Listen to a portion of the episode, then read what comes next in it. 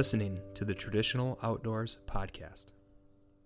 Welcome to the Traditional Outdoors Podcast. We got a we got a group in the house tonight. I'm gonna skip to Mr. Tom. How's it going, buddy? It's going great, Steve. Glad to be back on and be chatting with you guys. Same here, Mr. Nick. It's great to have you and Tom on the air with me tonight. It's wonderful. Haven't haven't talked to you in forever, Tom. Yeah, It's been way too long. Yep.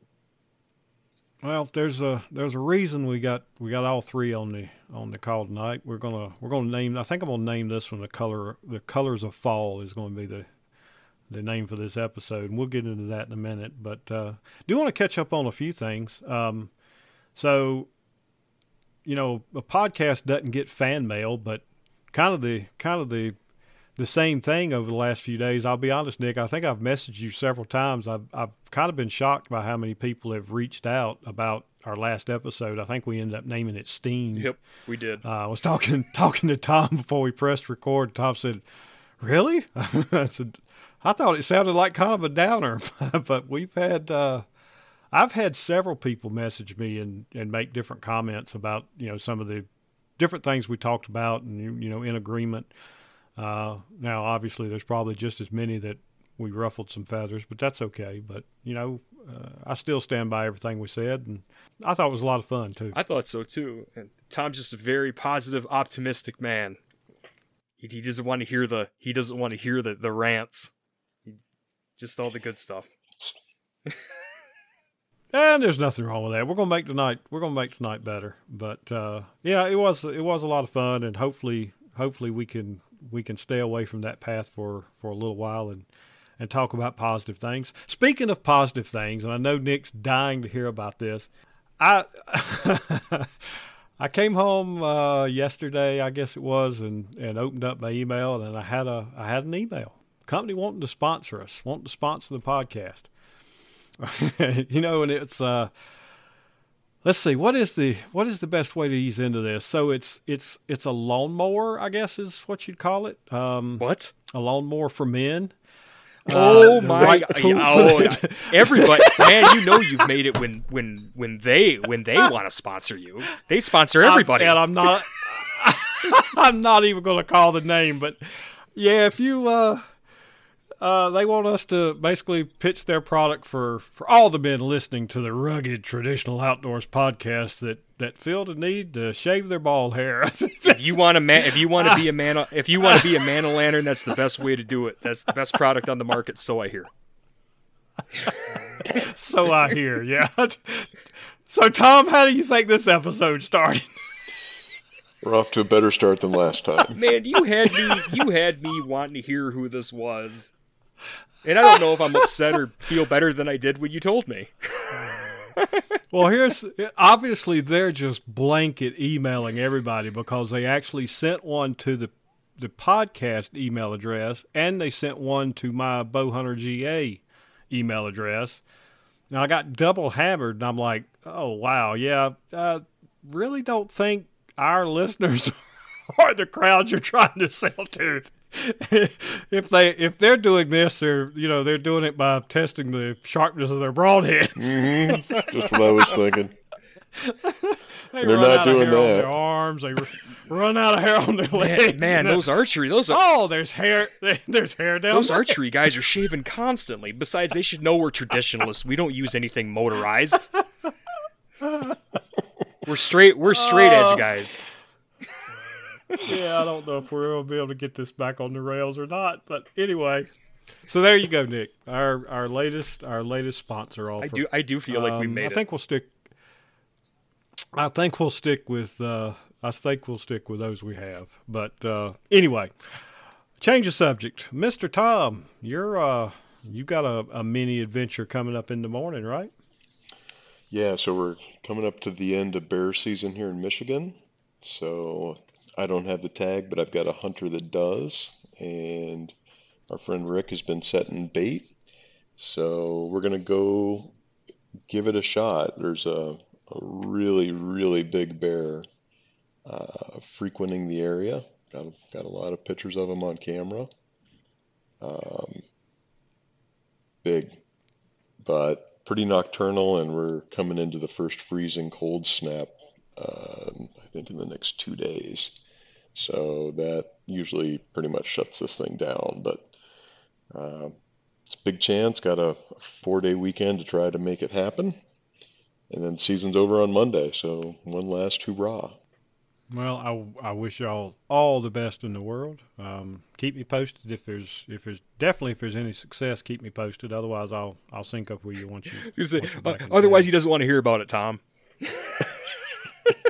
That's the way it, that's the way it goes, isn't it? you gonna start putting words in my mouth now. Uh, Steve, Steve cares. He cares. Yeah, I do. I do care. I do care. And then, um, right on the heels of that, next next weekend, I will be I will be leaving the sunny south and and heading up there to spend a few days hunting with you guys. Um, our well, I guess it's your annual hunt. Maybe maybe it's going to become an annual thing for me, but I know the last the last couple of years I haven't been able to to make it. But our Nick coined this the Camp Classy Pants Hunt. I still don't understand where you come up with your name sometimes, but I did see a man show up to camp one year in in a, a hat and tails. So I won't mention any names as to who that was, but it is it is rather a classy group. It is a classy group. That's that's we're really looking forward to having you, Steve, and we hope you can make it an annual thing. That would be great. That's a really fun camp, and it's in a good spot, and it's uh, hopefully we have the weather this year. It's been everywhere from freezing to rainy and thunderstorms and and just all over the place. So we're looking forward to it. We're looking forward to it. In fact, John, we're John and I were walking around. You know, John, if he, he was involved, we were walking around. Um, we, we were walking around after the hunt this time though. Um, we were walking around, look at some spots, and and we found a couple new ones, and and we're excited to get out there, and uh, and hopefully it's uh, it's not real busy that week out there.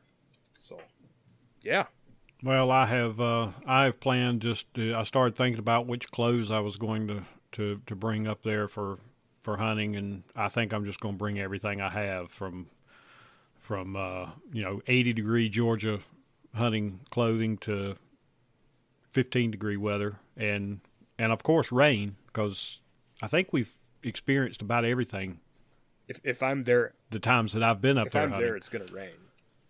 So at least one day. But yes, we've taught you well. We've taught you we've taught you how to be prepared when you're coming to Michigan. But I and I'm not stepping in any mud in any mud puddles. nope, no mud puddles, no no bogs. By the way, so, and I know we're going we're going to get into the stories uh, here in just a minute, but um, Sunday, I gave Jamie a call, and uh, I don't know if either one of you have heard this story or not. So I get to tell it to you in the recording, which will make Jamie really happy. But seems Jamie was I don't know if he was actually you know up on the same uh, public land that we're going to hunt, or if it was somewhere else recently but he uh, he decided he needed to rinse his boot off and said this little puddle was about eight inches wide and about 18 inches long and he thought there's no way and sure enough he went to his kneecap so so it's not just me It's not just you. Uh, now i've got a now i've got a partner in crime Mr. Speaking of Mr. Jamie, he sent us a picture last night. He put a nail through his finger, Ouch. Like, all the way through it. but no, Jamie, he probably just put a band-aid on. it. Wi- bow his his bow arm or his string He's left-handed, isn't he? uh you know what i think but i don't know It would be if he's left-handed. It looked like his right hand. It'd be his drawn hand if he was So left, if he was um, right-handed. okay So yeah, right. well, I don't I don't know. He's probably fine, he- but He assured me he would be in camp. So, Jamie, if you're listening, a nail through the hand is no excuse. Walk it off. Wa- Rub some, rub some dirt in it it. wasn't your toe. So yeah, but I'm, I, like I said, I'm really looking forward to it. Um, Good. and I'll be I'll be I'll be hanging out with Tom for for several days before that. And Tom, I don't know what day you're planning on actually heading out and trying to get. Do you want to try to get set up Wednesday afternoon, or are you going to wait and head out Thursday morning? Well, I figured we just go when it's time. Okay. Yeah, whatever day that when the is, wind we'll- tells Tom we'll it's go. time, he'll know.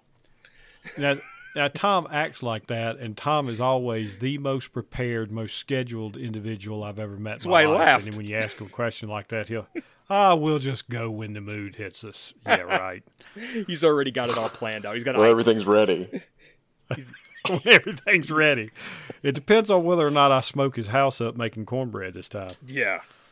Speaking of that, you guys, I had not the cornbread smoking it out, but um, I uh, I actually told my I, I I've been having a real hard time at work lately, and I was talking to my boss about it, and she's like, "Well, you never take more than two days off at a time. You should take more time off." And I was like, "Well, you know, I got hunting camp coming up," and she was like, "Well, take the whole week off." That's a good idea. Oh. I'm gonna take the whole week off. It's a great idea. yeah, I've just been having a really hard time disconnecting since this whole thing happened, just because I'm constantly, you know how you got, you guys know how it is, you know, with, with your jobs and remote, and I I have a hard time disconnecting. Like I have a hard time just getting away from it. So Right. you know, I feel like I'm I'm on call all the time and responsible for something just because I'm at home. So yeah, I had really haven't. I really haven't taken when our Ireland trip got canceled. I really haven't taken that much time off. But if you think about it, even when I go anywhere where you guys are, come down and see you, Steve, I usually only I'm only out a max of three days. Like it's always over a weekend.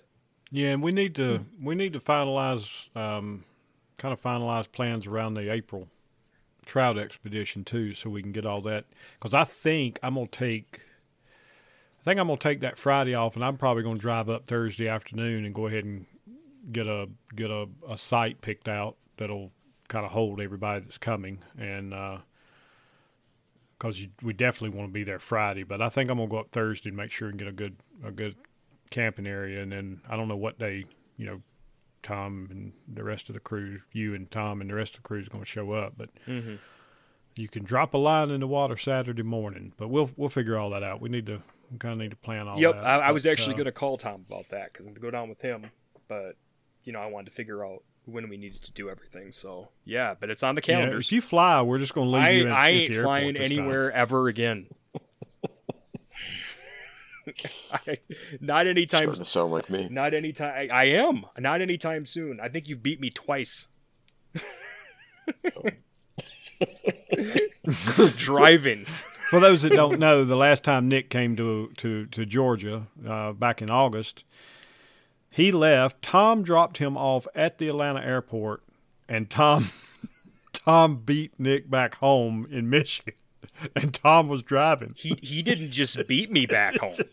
He beat me by like four hours. Six hours or Yeah. something. I was at the airport. I got at the airport at like 1.30 and I was there till 11. I mean, waiting to Uh. go from Chicago to, to to Grand Rapids. Like I could have rented a car. Somebody told me I should have done that. I was like, I didn't even think about it. I'm I. I I just know that there's somebody at the Atlanta airport that sees Nick's name come up and go, "Hey, he's We're back." anyway, I don't want to burn up the wires here talking about my misfortunes, especially when Tom's on. We got to we got to get to the to the storytelling. All right. Well, we'll we'll we'll kind of we'll kind of jump in. I think, uh, and and Tom wanted me to kind of jump into this first, but uh, Always with the last good time- news. the last time we recorded, I think I had only been out twice, and one of those was a was a Nick hunt because it got rained out. Hit some public land a couple of weeks ago, and hiked in about a mile and a half, and got settled in. It's pitch black dark, and about the time you can start seeing the, the purple haze on the horizon, I could hear the rain coming. By nine o'clock, I was just my my boots were actually holding starting to hold water at that point. Just to right Now it was warm, but it was just miserable. So I packed that in and and headed out. I hadn't been back until this past uh, this past weekend.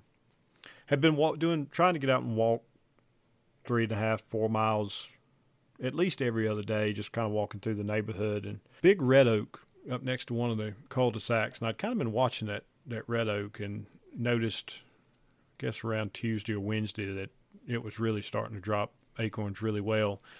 And I had a spot that I had actually marked on my GPS uh, on the archery club where we shoot 3D targets every month. Uh, I'd actually marked a couple of red oaks up there, just really big red oaks, and they were both of them on the edge of some really thick cover mixture of um, privet and and uh, river cane, just some honeysuckle, just nasty stuff. So I figured Friday I was just going to carry my stand, my sticks, my pack, everything on my back, and walk in and check those and see if either one of those were were actually producing. And the first one I came to, you could tell it had produced. There was a lot of there was a lot of hulls and, and caps on the ground, but didn't see you know much in the way of fresh acorns. So another from that tree to the next tree is probably another 40 yards. So went a little bit further up on top of the little ridge there and got to the second one, and I could before I even got to it, I could hear you know not a lot, but there were definitely still acorns falling from it. And I didn't want to walk too close to the tree, but I did get close enough that I could see you know caps and and pieces of hull, so I knew that there was there was some feeding going on under it. So uh, I found a good tree and up the tree I went and hung my stand and settled in that afternoon. This was Friday afternoon, and about uh, an hour before dark, hour before in the shooting light, I saw movement off. I guess about 70, 80 yards, and uh, I did not carry my binos with me that day, but So I couldn't tell for sure if it was a buck or a doe. But it was a fairly good sized body, so I'm I'm assuming it was a young buck. And I still don't know why, but he it I'll just say it because I don't know for sure what it was. It hung up about 70 yards and just never did get comfortable. And he would have been to my uh, he would have been east of me, and the wind was out of the southwest. There's just there's no way it smelled me. Um, but it, it knew something wasn't right or just something didn't set right with it. And it stood around, messed around for maybe five minutes and then finally just turned and went right back the direction it came. And I thought, well, this isn't a real good sign. So I stayed there till till dark, didn't see anything else, climbed out, just left my, my sticks on the tree and planned to go back Saturday morning. Uh, so Saturday morning was up at I think I got up about 5 a.m. Grabbed a shower, got something to eat, and headed out. Got up there and was actually in in the stand a good 30 minutes before before it even got light. And it was fair. It was clear day. Sun started coming up, and I knew it was supposed to be windy, but by by nine o'clock it was 14 to 16 mile an hour winds. It was some of those times when you you hold on to the tree now and then, and you you definitely scan the the trees around you looking for dead branches, widowmakers, anything else that's going to fall on you. But uh, I managed to sit there the whole day, and it it's funny. Whenever a strong wind would hit the top of that red oak, it sounded like machine gun fire going off. The the acorns just flying out of that tree and peppering the ground and and I didn't notice this until um, Sunday, but huge red oak acorns. I mean, they were they were bigger than a good bit bigger than the average white oak acorn. Um, and you know, before I go any further, that's something I'll ask. I'll ask both of you. I don't know how much you've you've actually how much time you've actually spent hunting over mass trees, acorns, but everybody always talks about white oaks and you know how you know whitetails just love white oaks, but personally, I've always had more success hunting red oaks when they're dropping like that than I have white oaks. Either one of you, any thoughts on that, Nick? Uh, you know, with, with the spots I have available to me and how heavy everything is hunted, I am I'm perfectly happy hunting red oaks sure there are a couple really good white oak areas. We were in a really good red red oak area the other day. Um, John and I, and it was raining just like you said. In fact, that was that was a couple. I think it was right around opening day weekend.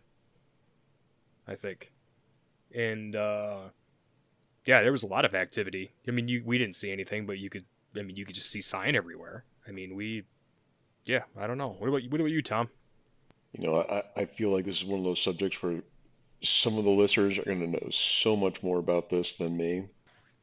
I don't hunt a lot of acorn trees, but like sometimes we'd find the like fresh hog sign, and you know if it's got if it's underneath a you know whatever sawtooth or pin or water or whatever, stick with you know where the sign's telling you to go.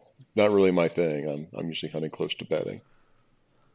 Well, now I know the times that I have hunted up there, and hopefully, hopefully this year's different. But we always we always hunt the same week. Uh, or at least every time I've been up there, it's been about the same week. It's usually the you know the last week of bow season before gun comes in. But there's not been that I've seen there. There hasn't been a lot of acorns dropping during the the time that I've been up there. I don't know if they're just already finished or or what the deal is. Yeah, the big red oak in the yard. It's a big year for it, and um, I'm guessing I, I'd have to think most of it's down. I think I think filled a almost filled a 55 gallon trash can Yeah, I didn't. already. I didn't hear anything yesterday, and that was the first time. I've only been out a few times, but that was the first time I didn't hear anything. So Interesting. yeah, I And see, y'all, you, you guys, I know, I, I remember I've seen a lot more red oaks up there than I have white oaks. There's definitely white oaks, but I've seen more reds up there. And you, I don't think, do you guys that you know of, do you have any, Tom, you mentioned water oaks, but do y'all have any late season oaks that, that drop later? Because like down here, you know, the water oaks are always the last ones. They, they'll drop into, sometimes into December and January here. Yeah, I can't think of anything that drops later. Nick, can you? no, I don't either. I at least I don't hunt anything that drops later. Usually, it's got that first fall, and at least when I hunt, and that's about it. But like you, Tom, I think you put it. You put it. I, I'm I'm about the same way. I hunt a lot of bedding, um, in corridors. So, in fact, I hunt more topography than I do actual acorns. Um, just because there's so much to eat, especially early in the season. There's so much browse everywhere. Like this year, there was tons of stuff to eat all over the place. So, but the acorn fall was impressive. I mean, big old red acorns, all over the place, and we had a lot of rainfall. Um, yeah, and I guess that sums it up pretty good for me too. I, I don't know anything about any late late like I don't think I hunt water oaks or anything like that. I bet you John could tell you all about it, Steve. Well, maybe we'll have to have a conversation with John. And I, you know, and you guys know I'm I'm I tend to hunt more terrain, really, terrain features, pinch points, funnels, that kind of thing as well. But early season, I do typically try to hunt the mass trees, um, mostly oaks. Uh, you know, I know a lot of folks around here hunt. Um, you know, uh, we have a lot of muscadines that the deer do eat. Um, persimmons is another good one. I just never have had a lot of luck on soft mass, so I typically you know look for the acorns, and then late season I will hunt. Uh, and I, it's kind of funny. The late season, I'm I'm definitely hunting food sources because most of the thickets that we have here that stay you know really thick throughout the year are, are privet, and the deer feed on those a lot in late season. So anyway, just a little little sidebar there. Um, sounds like a uh, that sounds like a good topic for another day. Actually, Yeah, we, we might We- talk we- about that. we a need little to get a map. Um, but see, the problem is it, it's so different. Where depending on where you're hunting, though. Yeah. Yeah, I was gonna say. I mean, I think a lot of this, you know, Nick, you and I, a lot of where we hunt is mm-hmm. small woods, very near big ag, right? I mean, there's lots of corn still standing, lots of uh, winter wheat that's coming up, and you know, so it, it's different than if we were hunting big woods or, or big Mhm. tracks, you know, where the, the deer were in the woods all yeah, day it and all that does night. make a lot No. of sense. But it would be cool to have like a northern somebody from the north and somebody down by you, Steve, talk about it a little bit. But uh, I've always assumed, Yeah, we we might can. yeah, I've I've always assumed you were a mass hunter, Steve. I've always had you pegged as a mass hunter.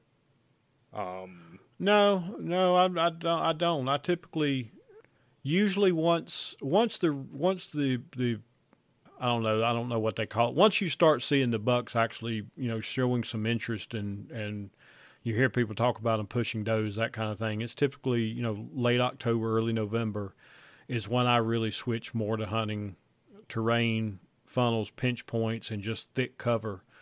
Um, and usually I start moving more towards the thicker cover as it gets closer to the rut because they're going to, you know, the, the does are going to be trying to get away from the bucks, and that's that's typically where they're going to go. And the bucks are at home in the thick stuff, so I typically move, you know, closer to the thick stuff, and then after that I will move back in, uh, you know, onto the edges of the the thicker stuff because again it's also a food source. So, but yeah, we'll we'll I think we could probably plan a little bit and and probably have a real good episode about that. Mhm. But anyway, so rode the rode the 20 foot roller coaster most of that day.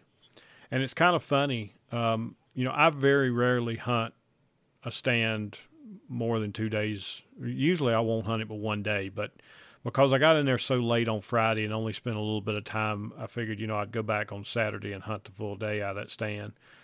And i was actually planning on uh, leaving the stand and bringing the sticks out with me that afternoon and hunting uh, a different stand. In fact, I've got to go back and hunt it sometime between now and next week because I got to pull the stand out because it's my Millennium that I want to bring with me up to, to Michigan. But so that was my plan, and uh, it had, it had gotten to it had gotten basically dark. It was it was right at the end of shooting light, and I hadn't heard anything, so I figured I'd go ahead and start you know packing my gear up. And first thing I did is pulled my quiver out of my my pack. I always take my Great Northern off um, my bow, so I pulled it out of the pack and was sitting there strapping it back onto my bow with the you know my arrow still nocked. And uh, after I finished that, I, I unnocked the arrow and put it in the quiver and hung the bow up on the on my little screw-in hook there. And I took my camera off the camera arm and had just pulled my my little uh, carrying case from my camera out of the pack and was putting it in, and I heard footsteps and stopped and just listened real intently. And pretty quickly, I heard acorns crunching, and I knew it was a, a deer had walked up. And so I kind of got quiet, and I thought, well, maybe it'll it'll eat for just a little bit, and then it'll it'll go on about its business. Well, a little bit turned into five minutes, and then it was ten minutes, and I'm still just sitting there listening to this thing crunch, crunch, crunch, and I can hear the hulls hitting the ground, and, and I finally decided, you know what, I'm just to put my headlamp on and scare this thing out of here. I figured it was better for me to scare it with a headlamp than you know climb down the, the tree and let it know what I was. So I popped the headlight on and I saw two eyes look up at me and it tore out of there like nothing. And I thought, well, you know what? They're they're definitely coming in here to eat.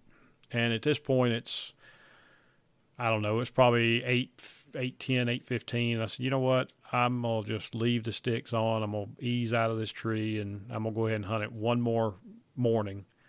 And I figured I'd hunt Sunday morning till 11, 12 o'clock and then bring my sticks down. And that afternoon, I was going to hunt the other stand that I'd planned on hunting that morning. So repeat this Sunday, go back in, same thing, in way before daylight, climb up in the tree. And they were supposed to be 9 to 12 mile an hour winds Sunday, but it, it never came to never came to pass. It was actually a gorgeous day. And I think the first deer came in about eight o'clock, and it actually skirted the edge of the the uh, canopy of that red oak and picked up a few acorns, but it just it was just on a mission. It just kept moving through. And then around ten o'clock, I had another one came in, and it actually came up under the tree fed on a few, but it was just behind very thick stuff. There was just no way I could get a shot off. And when it did finally come into an opening, it was it was walking at a pretty good clip and really just outside of my comfortable range. It was probably around 22, 23 yards, guessing. Um, and I had the bow up and I put tension on the string and just decided, you know what, that's just not a shot I want to take. So sat there and watched that one you know, kind of walk out of out of my sight. And in the meantime, these two squirrels started playing the damnedest game of grab ass under the tree. I mean, they were chasing each other. I kind of joked and said, "Well, I guess the the great squirrel rut of 21 has started because they were they were just tearing up everything. I mean, they were running all over the place, chasing each other, and they they finally settled into this one uh, hollowed out stump that was off to my right." and one of them would run into that hollowed out stump and the other one would run on top and it kind of leaned down into it. And about the time it would look inside, the other one would run out and it would run in. And I sat there and watched these jokers do this for probably five minutes and finally just said enough of this. So I reached up and pulled my judo point out of my quiver and Whale one was actually on the ground and not, you know, on a uh, hardwood stump. And I pulled back and I let go, and he did one of those aerial ninja moves where it looked like the arrow should have been right through the middle of him, but somehow, next thing I know, he was up on this stump barking at me, and my my arrow sitting there stuck in the ground. So uh, I I laid my my broadhead arrow across the seat of my stand, so I picked it back up, nocked it on the string, and hung it back up on the the hook in the tree. And I'm sitting there watching these squirrels and was so just attuned to them, I actually never even heard the steps and just happened to catch movement out of the corner of my eye. And there's a there's a deer coming in, so I wait till the first one's behind a tree, and then I you know get my my bow off the hanger and get turned around where I where I'm hoping they're going to come in because I didn't have that many openings to shoot. And then I see movement behind that one, and there's another one, and a few minutes later I see movement behind that one, and there's another one, and they kind of just kept feeding in single file. But the lead one was was getting close to this red oak, so I knew as soon as it came out on the other side of the red oak, it was the best shot I was going to have. So I, I had the video. Finally, I remembered for the first time, got everything right. I not only turned the camera on, I even remembered to press record. I can't tell you how many times I've shot whitetails and I turned the camera on and get so wound up that I forgot to even press the record button. and that's a that's a nice cursing episode 16 foot up in a tree but anyway had the camera running and uh, she started stepping out and the whole time and the wind is the wind is steady and they're you're, they came in on my right side and the wind is steady to the right side of my my my face so I know there's no way they there's they've smelled me and there's I haven't walked under this tree or done anything but they just man, they were acting spooky. Um, in fact, right before the, the lead doe stepped out into my shooting lane, the other one turned around and just started heading the other direction, never even really started feeding under this oak. So they were just really acting antsy. Uh, but she she started moving her way out, just getting a little bit closer, and I kind of brought the bow to, to half draw and was sitting there just kind of holding it at half draw so I could you know, come to anchor and, and release when she gave me the opportunity. And she stepped out full broadside, slightly quartering away, but mostly broadside. And everything else after that kind of went into into automatic mode, except for I I came back and I hit anchor, and I remember telling myself pick a spot, and I focused on a spot right behind her shoulder.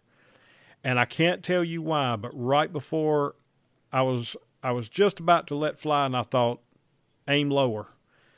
So I actually brought my focus spot down to the heart, just right behind, you know, right behind that, that front leg, right where the heart sits, and I let the arrow fly, and it looked absolutely perfect. But in my in my mind, as I'm watching it, I saw her drop, and I actually saw the arrow right when it you know, it looked like it got to that last three feet. You know, everybody knows what I'm talking about. And then it mm-hmm. looked like it started to, the bottom just fell out of the arrow. But I, I heard it hit. And I was telling Tom before we started recording, it's the first time I can ever remember. And I don't know if it was because I was just so focused and concentrating on that spot, but it's the first time I ever remember seeing a flash of red when that when the arrow hit. I saw blood as soon as that arrow hit but anyway, the arrow hit. I heard a I heard a pop and she tore out of there. And I'm sitting there watching her. She made a, a half moon, headed kind of back the way she came, but a little bit further out. And I was trying to follow her and watch her and pick a spot, you know, to see the last place. And then all of a sudden, I saw her running a little circle, and over she went backwards. I saw a flash of white. Um, and when I went back and looked at the video footage later, she was down in under nine seconds from the time the from the time the, the arrow impacted her. It was between seven and nine seconds um, when she hit the ground. So anyway, I I hung my bow back up and looked at my my uh, cell phone. It was ten thirty. And I decided I was going to wait 30 minutes, even though I was pretty sure she was down. And I was telling Jamie this the other day when I called him. That bow that he made me is, and, I, and I'm shooting an 820 grain arrow out of a 54 28 bow, but it is so quiet. I'm sitting there just passing the time, and all of a sudden I hear steps and look over, and the other two deer are coming back. So I ended up nocking another there. I thought I was going to get another shot at one of them, but they they were still a little bit antsy and they knew something wasn't right, and they ended up they never blew, they never snorted, but they ended up turning and and and kind of going back the the way they came. But but anyway, um, ended up being a double lung. It was not a heart shot. She dropped down.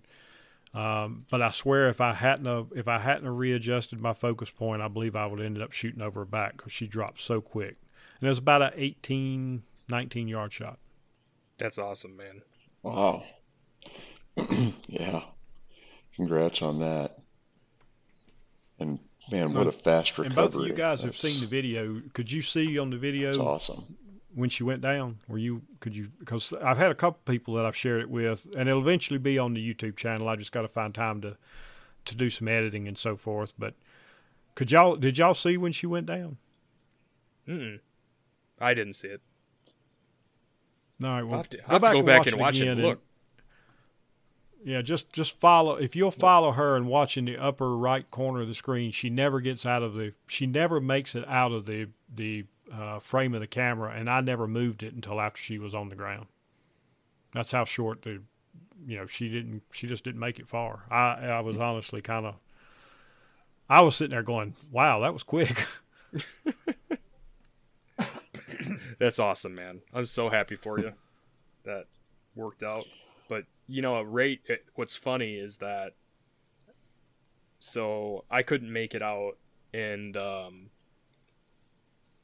Rob, Bob Bones texted me about Mr. Tom, and then I got your your mac your message, and I was like, man, both of them in one weekend. That's that's amazing.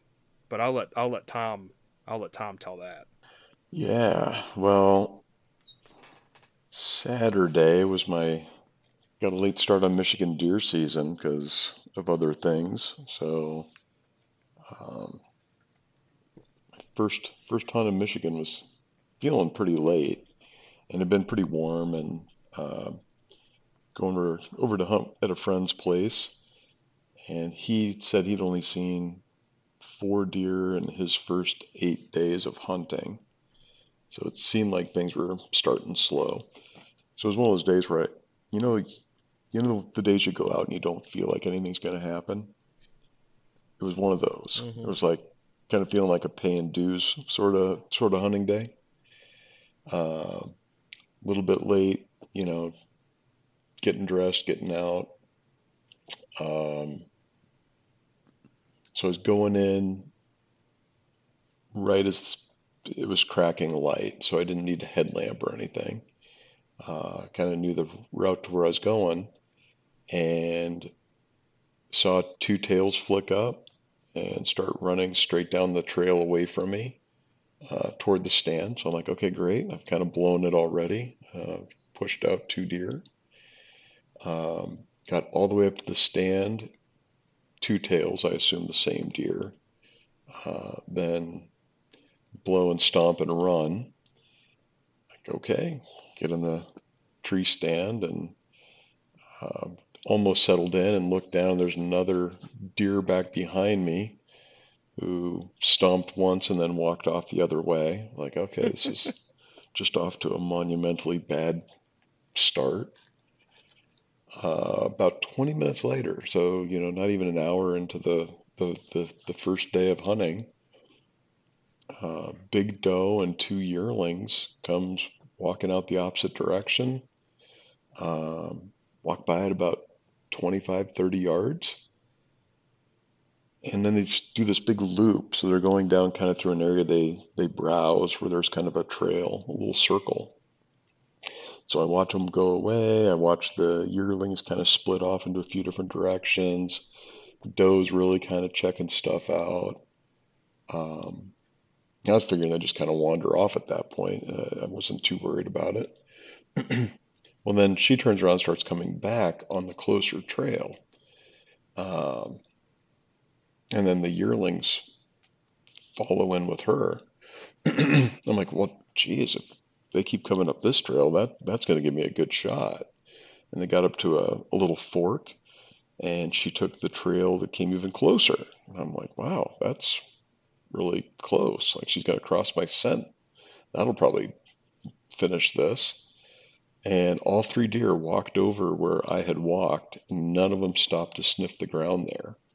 So apparently I'm winning the lottery, you know, like at every turn.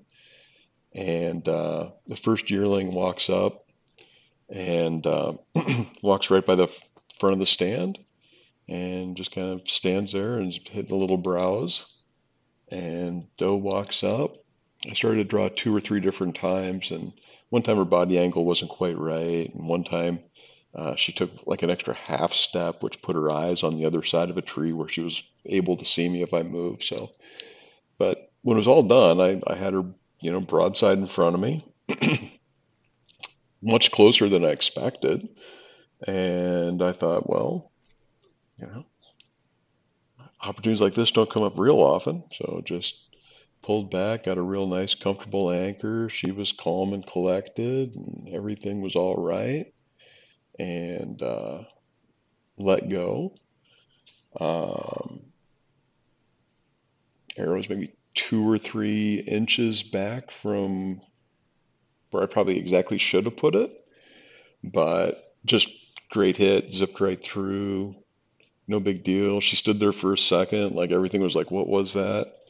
Uh, and then took a couple trots down the hill and stood and looked around for a second. As Steve, I was hoping that she'd fall over there.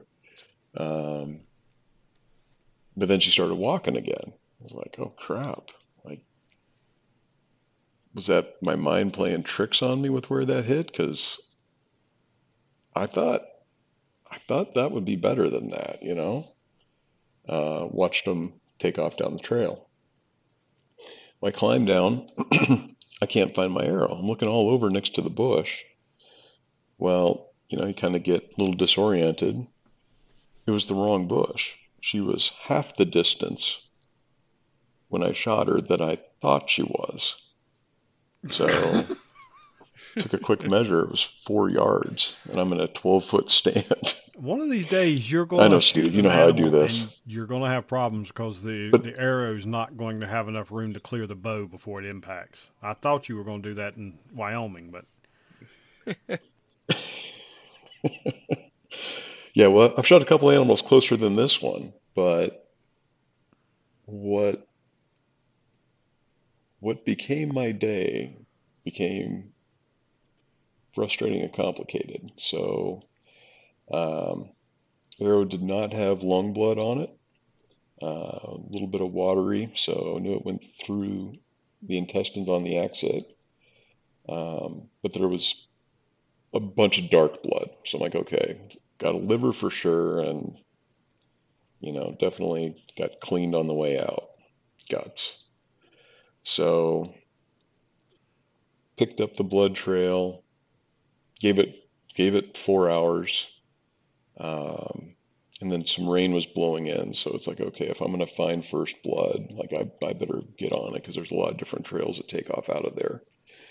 Um, went for basically 100 yards, couldn't find anything. Uh, did a little grid search looking for blood in an area in a, in a hub. So definitely laid a whole bunch of set and kind of ruined things for a while. But just picked this one trail and I'm like, I bet she went out on this one. And sure enough, after about 100 yards, I find first blood.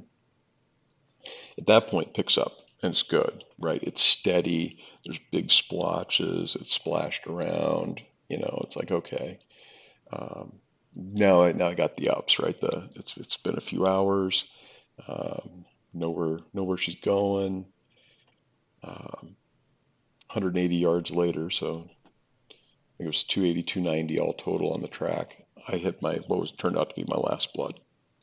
So now it's uh, mid afternoon and I start the grid search, right? I got the track turned on on my OnX and just start following every trail out. And when there's no blood on any trail, then I go back and I start working between the trails and in the brush piles and under the logs and um, did uh, three and a half miles from the point where I lost last blood.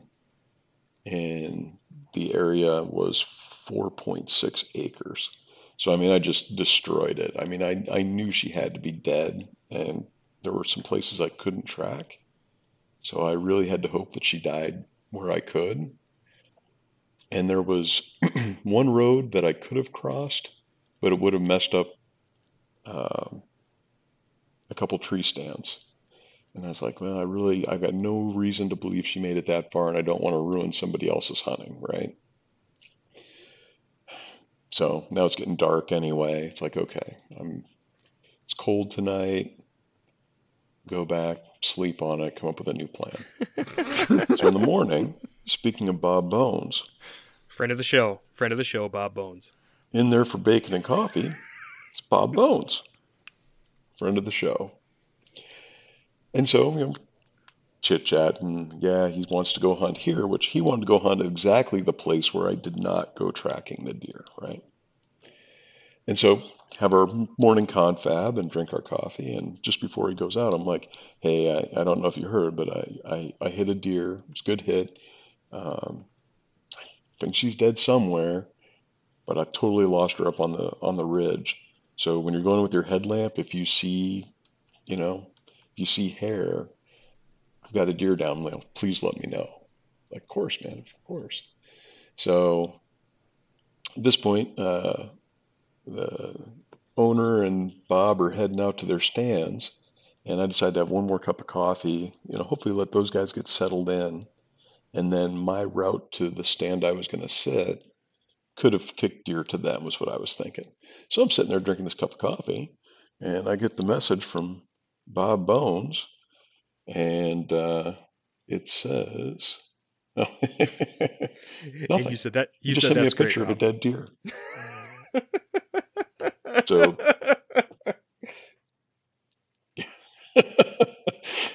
said that's uh, I, I said some ex, uh, expletives. I won't repeat. And then I said, uh, "Can I come and get it now, or will that mess you up?"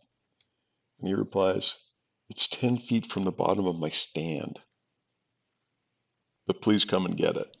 So he let me bomb in before shooting light with a drag rope and skid the thing out. And I drug it off uh, probably about 150 yards. And I, I tried to covertly, quietly get her dressed out and everything. But I knew he was hunting just right there. And then scent and everything. So he totally ruined his morning hunt to give me a chance to uh, get her dressed out and try and save all the meat. Um, and so I'm right in the middle of getting her dressed out, and movement catches in the corner of my eye, and I look up, and there's a doe bounding down the uh, power line right away, and there's a big buck following along behind her. And it comes to a T intersection. There's a 50 50. It would have either walked straight to Bob Bones or it would have wandered off uh, out of all of our lives. But I thought, dang it. And she saw me and then she froze up and took off. But I'm like, it's not like I might have messed up his hunt. Like I probably messed up his hunt, but he was very uh, gracious about that and congratulatory. So good dude. Um, yeah, by I think eight o'clock in the morning, had her hanging up in the shed and getting to work. So um, one uh, tenderloin was tainted, right, from the uh, internal pooling of blood. Um, the other one was the way she was laying, it was fine. Uh, did cut it up and eat it. Um, and then everything outside the cavity, of course, was just great. So thank goodness it was a cold night and a good ending. But I thought it was really funny, Steve, that you had this 30 yard recovery, you know, nine second kill. And I was just coming off the end of destroying a, a pair of hunting clothes in the multiflora rose and festered and bleeding and sore back. And So I, how- I like, how oh, close did you actually- sucked. How close did you actually get to it? Same same outcome. Uh, in my track, Yeah. uh, maybe 60 yards. Yeah. So th- the one thing I will, and I'm not really, I'm not really telling you this. I'm I'm kind of just stating it because I've not everyone I've ever shot has been down in you know nine ten seconds either. I've I've it's been a couple years ago. I had a doe that um, I hit too far back. My I I was just frozen. I couldn't feel my fingers. I probably should have never taken the shot. But anyway, um, I pulled it shot a little bit far back, and um, soon as I got down and saw the air, I knew it was I knew it was a liver hit, and um, I think I actually reached out to Jerry right away and just asked Jerry what what he and Bear Dog was doing if he wanted to come track it. And he asked me, you know, what kind of hit, and I said, "Oh, Jerry, that's the reason I'm calling you." I said, "You know, I know I hit it back. I'm, you know, it's a liver hit." And he said, meat's not going to spoil. It's cold enough. Best thing you can do is wait 24 hours. And, you know, that's really stuck with me. We actually found that deer, even though it was a liver hit, we that deer didn't go maybe a 100 yards and, and bedded down. And, you know, obviously, you know, early season here, you can't do that. It's, it's, it's too hot. But, um, I don't think if I, I don't think I will ever go follow up on a liver hit deer in less than you know 18, 24 hours again after seeing that, because I've always been the same way. You know, I'd wait four to six hours and then go and and I, I truly believe I've pushed more deer out of out of beds that were that were hit like that and caused the you know the tracking to be much longer. Not saying that's what happened with yours. I, I don't know, but um, it just it, it was it was kind of eye opening for me. Um, so from now on, if I if I do that, I will Yeah. definitely wait 24 hours if if you know weather permitting, right? Yeah, you know, it's that one where every situation is very different. Um, I was really worried about the meat spoiling, like, uh, and with that rain coming, Right, right. you know, it's an awful big area to just solid grid search. So I don't know, you know, I, I good thing in retro, you know, in examining the blood trail, I'm sure I didn't bump her, and at one point she turned a hard 90, which put her over at Bob Bones' stand. That path she was on should have taken her off property onto the place where specifically I can't go Which to you, recover you did tell me that that night. which is a normal Right. bedding area. And so I'm like, okay, I, you know, it, there, there's all the things you don't talk about when you tell the story. I feel really good with the choices I made. I don't think I could have done anything better at the point after I let go of the string. The big thing I realized as I, I went back and um, this is now the second animal I've shot close from a tree stand. And um, had I realized it was that close, I, I wouldn't have shot. I mean, that was the big, the big lesson learned there was pick a different window or just let her go. Uh, it's just too steep of an angle. Um, and you know, I was probably lucky I got liver instead of a, shallow one lung. Right? Who knows where she would have ended up then. Um, but yeah, it's uh, and the good thing, right? So uh, now that antlerless tag is punched and there's meat in the freezer, and uh, so we can we can get serious about hunting some bucks when you get up here. But Well, and, and understand, I wasn't I wasn't criticizing in any way. I was just, you know, making a statement based on what I'm a big boy, what I- Steve. yeah, but I mean, I really wasn't. I mean, I you know, put everybody has to make their their own decisions. What are you going to say, smart Ed? No, I'm not gonna say what. No, I was gonna say Tom. it sounds like Tom is being critical enough on himself. Um, but you know, you you are a perfectionist, Tom, when it comes to that stuff, and you take it very seriously. So I, I I get it. But I just wanted to make a comment about Rob too. We give we give Bob Bones actually, he's been mentioned on the show more than any other guest. So actually, I don't feel sorry at all. Um, but but that that's who Rob, letting you drag that deer out is is who Rob is. I mean, he always puts other people ahead, especially when it's like that. Either that, or he he just wanted to go in and eat, or he was reading, and wasn't hunting anyway. but I'll, I'll, go with the better option. I'll go with he just wanted you to go get your deer, and that's the way he is. And I can tell you that he was so happy for you. Like you're lucky he didn't tell the entire internet.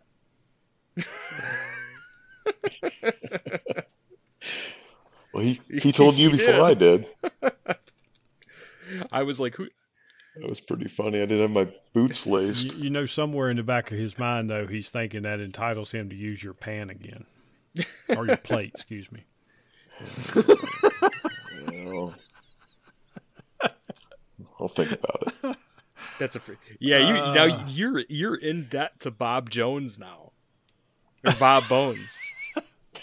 I don't know. I don't know if I'd want to. I, I've been in that situation before, but just kind of ignored it. you were in debt now. You better let him use your plate. I'm not. I'm not sure a deer's worth that. oh, camp's gonna be fun. Can't, I can't wait. But man, that was man. I can't either. Two great stories, man. But hopefully, hopefully, I I get a story to tell at camp. That's what I'm hoping for. Um, because I tell you what, boys, it's busy out here.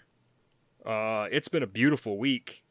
Uh, save for today, it rained, but I went out. I had to get out. I so I, you know, got out of work and uh, I hit I hit the woods around four. That's the earliest I could get out there. And I kind of feel the same way you, Tom. I don't want to mess anybody up. Um, so if I see a car, I keep going. That's there's plenty of other places, but there were cars everywhere. I mean, there wasn't anywhere to go. So I just pulled over to the side of the road, hauled up CalTopo, and just kind of went out to that one piece of land, Steve, I was scouting a few years ago, but never really hunted. The one with all right. the uh, all the mountain bikers, and yep. uh, I figure out there the deer see so much tra- human traffic anyway, it don't even matter sometimes. But um, yeah, I went out there and I found some. Uh, it's funny. I, I I picked a piece of land. You know, I, I found a nice funnel with some good, you know, it was it was a natural funnel just caused by elevation, and um, you could tell there was a little flat in there, and uh, so you know the wind was right, so I walked back there, and um, found a tree, and you know put up my hammock seat, just did a little ground hunt that evening, and I thought, man, this is a really cool spot. I'm surprised that there's not anybody out here hunting. And sure enough, I turn around and there's a blind like somebody had built a blind there. And I was like, just when you think that you are in some place that nobody's been at, somebody was there at some point. but I mean, it's pretty, you know, I, am not the smartest guy in the world in the woods, so I'm sure somebody found it. You know, I'm not surprised somebody found it well before I did. But it was a beautiful sit, and there were squirrels everywhere. And I think I'm gonna have to become a squirrel hunter because this is insane. Um, of course, then I won't see any. But Oh yeah, you will. Squirrel hunting's fun. Yeah, I like it too. And now that I tie flies with the tails, I actually do want to shoot them. But for some reason this year, every time I see one, I have had great chances. I just don't. I just don't draw on it. I don't know what it is. I think it's. I, I always think of Tom. I always think of Bill Cooper whenever I whenever I think about shooting at a squirrel because Bill mm. always says, "What the hell you got judos out there for? You're deer hunting." you, you know what you're gonna do? You're gonna draw on that squirrel, and you're gonna you're gonna shoot at that squirrel, and you're gonna spook a buck away that's 20 yards away. You don't see. But yeah, I don't know. I think I got to take a crack at one. Well, for the for the record, I told I told Jamie, um, I like this I like this bow so much. I said, you know, uh, I hope you I hope you decide you you want to continue doing this because pretty soon I'm gonna be asking you if you're confident enough to build me one at my normal at my normal draw weight because um, I am going to try to get back to the my normal draw weight before definitely before next season. I'm actually going to try to do it before February when we have our hog hunt, Tom. But um. Man, I love this bow. Uh, it it it it is smooth. It is quiet. Um, and again, I know I'm shooting a really heavy arrow out of it, but I shoot heavy arrows out of all of my bows, and this bow is just it's really quiet. Um, so I'm I'm tickled to death with it, and probably gonna get him to to to build me another one, if he will soon. But uh, and Tom, I think I mentioned this to you after my my quandary the other night about whether or not to pull those sticks out so I could move to another stand. I actually treated myself. Uh, I guess it was Sunday. I was feeling real good. I already had my my deer in the freezer. Well, I had it in the cooler. I had some of it in the freezer, some of it in the cooler, and uh, I ordered a set of beef sticks from Dan Infalt, and they showed up. Yeah, they showed up. Yes, today they showed up today because I was I was putting them together. I'm pretty impressed with them. I'm I'm anxious to see how I like them once I actually put them on a tree. But you know, they're they're the closest stick I've seen to a lone wolf, except they don't have the flip flop step that I can't stand. Um, but yeah. no, I'm I'm I think I'm really gonna like them, and I think I'm gonna like them better the way I'm running my my mobile setup this this season, which has actually turned out really nice. But I think I'm gonna like these sticks from a packing packable perspective better than my my heliums. Those heliums just everything works okay. They're just they're cumbersome to to pack. They don't they don't lay flat mm. like I would like them to. It's just like I said, they're cumbersome. Man, there's just no stick close to the perfect stick for me. Like, there's things I like about the Lone Wolf. I had those old muddy. I started pros. to buy. I really liked a few yep, things about that. I started buy muddy pros. Go ahead. Sorry. No, it's just I. I don't know. I'll I'll check out these B sticks. Everybody's talking about them, but yeah, just haven't found the perfect one yet. I don't know. You have any lone wolves left, or you just the heliums and the beast ones now? The only the only thing I've got is the the heliums. I've got five heliums. One of them's been uh, cut down. That's one I've been using. Um, and now I've got these four B sticks. Now the B sticks, I got the 24 inch, so they're you know they're a good bit shorter. But mm. like I said, I think I'm I really do think I'm gonna like them. They're I think they're lighter. I'm gonna pull my four heliums together as they as I hunt with them today and weigh them and compare them to the the B sticks. But I know the beasts are are lighter. Uh, but you know, this year I went to I ordered a, I replaced my my um, Nomad two primary bag on my Kifaru frame and mm-hmm. bought a Striker XL. And I've had to figure out a few things. There's a few things that it took me a little bit to get it actually set up right, but basically I strap my sticks and if I'm if I'm carrying a stand, my stand, if I'm hunting out of my saddle, I'll strap my platform against the base of the pack frame and then the pack kind of folds up and lays over the top of them and I can strap those in, but um, this week, this past weekend was the first time I, I kind of packed in and out everything. So I had my, my sticks, I had my stand, I had my camera arm, I had a camera base, um, you know, my, my clothes to, to put a, you know, long sleeve shirt on, that kind of thing. What I, so everything was in that one pack. And it's actually, even though it's, it's, it's, I don't know what it weighs. I need to weigh it. I would guess it's probably in the 30 pound range. That it just carries so easy on that because that the mainly the belt, the waist belt, you can carry mm-hmm. the weight on your hips as opposed to your shoulders. But um, I still got a few things to work out. Uh, the biggest thing I've got to work out right now is the sticks and and actually being able to climb and take everything up as I go. Right now, I'm having to actually. I, I basically put my sticks up, ease back down, throw my pack on, hook my bow up and then I'll go up and hang my stand and hang the pack and then bring the bow up behind me. But I just don't have a good way to carry the sticks up with me as I go up. Um, once I take them off the pack, so I got to figure that out. But you know, I, I I planned to actually work through that over the summer, and obviously with everything I had going on, that just that just never happened. But I'll have it I'll have it fully dialed in by by next season, no doubt you got to get this figured out because you got to tell me how to do it. Just not. That's right. You ended up getting a. You ended up getting rid of your Kuiu pack, didn't you? Yeah, oh yeah, yeah, right away. So, yeah, I'm still using the uh, my old Badlands. I really like that pack. Um, but then I use uh, the military uh, pack harness on my lone wolf. So, been doing that for a long time. But now I have that Kuiu, but I don't, or I'm sorry, uh, Kifaru. I just don't have the right bag set up to go with that. Which bag did you get on your frame? So I have the whatever they call their meat shelf thing. What do they call it? Maybe it's a meat shelf. And then uh, guide lid. So it's got like a little bit of stuff in there, and so like I'd have to get definitely have to get something like your Striker XL if I go that route. You- but I just went hunting with two guys that had the uh, Kuiu Venture 2300s. I think that's the ones I had. But I was looking at that like that could do for whitetail hunting and you know day hunts. I don't know. I got to find the right the right setup. What I have is fine, but Well, it can definitely all be improved.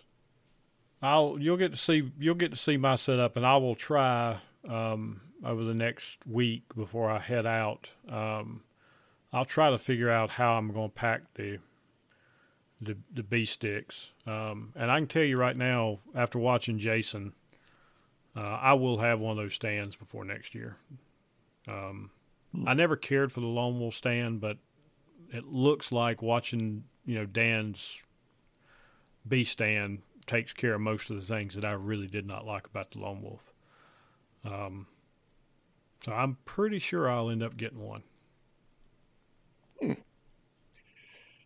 Well, I don't know. I think I've just had mine so long at this point. I've had it up and down so many different trees that I just it works. I don't know. Well, I'll let you know what I think. Jason Yeah. sure loves his. No. Buy one so I can look at it. I plan to. well, Ladies guys, and I know- gentlemen, this has been Gear Talk with Steve and Tom. sorry, Nick. no, that's, I'm just kidding. But uh, I, I like to I like to listen to you guys nerd out over stuff like that. It's funny to me because you'd be like, "What did you get?" And that guy'd be like a backpack.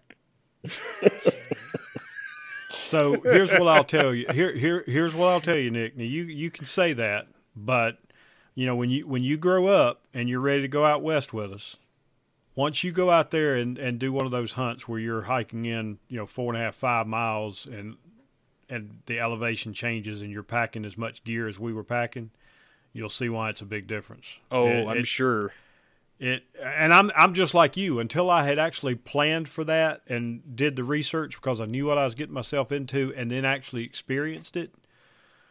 Uh, yeah, it uh, it makes a huge difference. And not not throwing stones, Tom. I'm really not. But you know, I I wasn't surprised you sold that Kuiu because of just watching how. I won't say it wasn't a struggle, but you definitely it wasn't as you didn't have an e- as easy a time with the weight that we were carrying as I did. Yeah. Well, I mean, you know, they've got a bunch of great products, but that was not the right system for what we were doing. So, um, this Kifaru, well, I mean, just my practice hikes all summer. I mean, the thing is just awesome with heavy load. So, I'm pretty darn impressed. Yeah, I would have to pick your guys' brains for a long time when when it would be time for me to go out there. Because yep, I know how how vast it is out there, and I mean, I can't even imagine. I'm just giving you a hard time. Now we now we got to start planning the next Western That's trip, right. Tom, Start planning or finish planning. I guess is a better term. Man, we got we got points all over the place. Now we got to figure out. Yeah, the problem is it's we're probably looking at 2023 at this point because we've already got 2022 slam packed. I can't fit anything else in next year, so but which that's not a bad thing. We're gonna we're gonna have to get retired so we can get more time to do more hunting. I agree. well, Tom, you probably need to you probably need to get turned in. You're you got to get up early. Yeah, I gotta I gotta finish packing. Yeah. Good luck, Tom. Got to get this show on the road. Thanks, guys. I'm gonna I'm gonna go try to find see if I can find a place to watch this. See if I can watch the Braves throw away another playoff season. But uh, I'm gonna be turning in soon myself, and I need to give I need to give Bella Bella a shout and talk to her for a little bit. But Tom, it's been great having you back on. Nick, it's always good having you on here, buddy. Yeah, we missed you, Tom. Yeah, thanks, guys. Great to catch up with both of you. It's been too long, and fun to catch up on the on the recording too. So it's good. Best of luck to both you guys. And I'll see both of you in a little over a week. Can't wait. Yeah, it'll be great to see you guys. I can't wait. All right, guys. Thank you for joining me. Take care for everyone listening. We really do appreciate you hanging out with us, and we'll have another one for you real soon. Take care, everyone.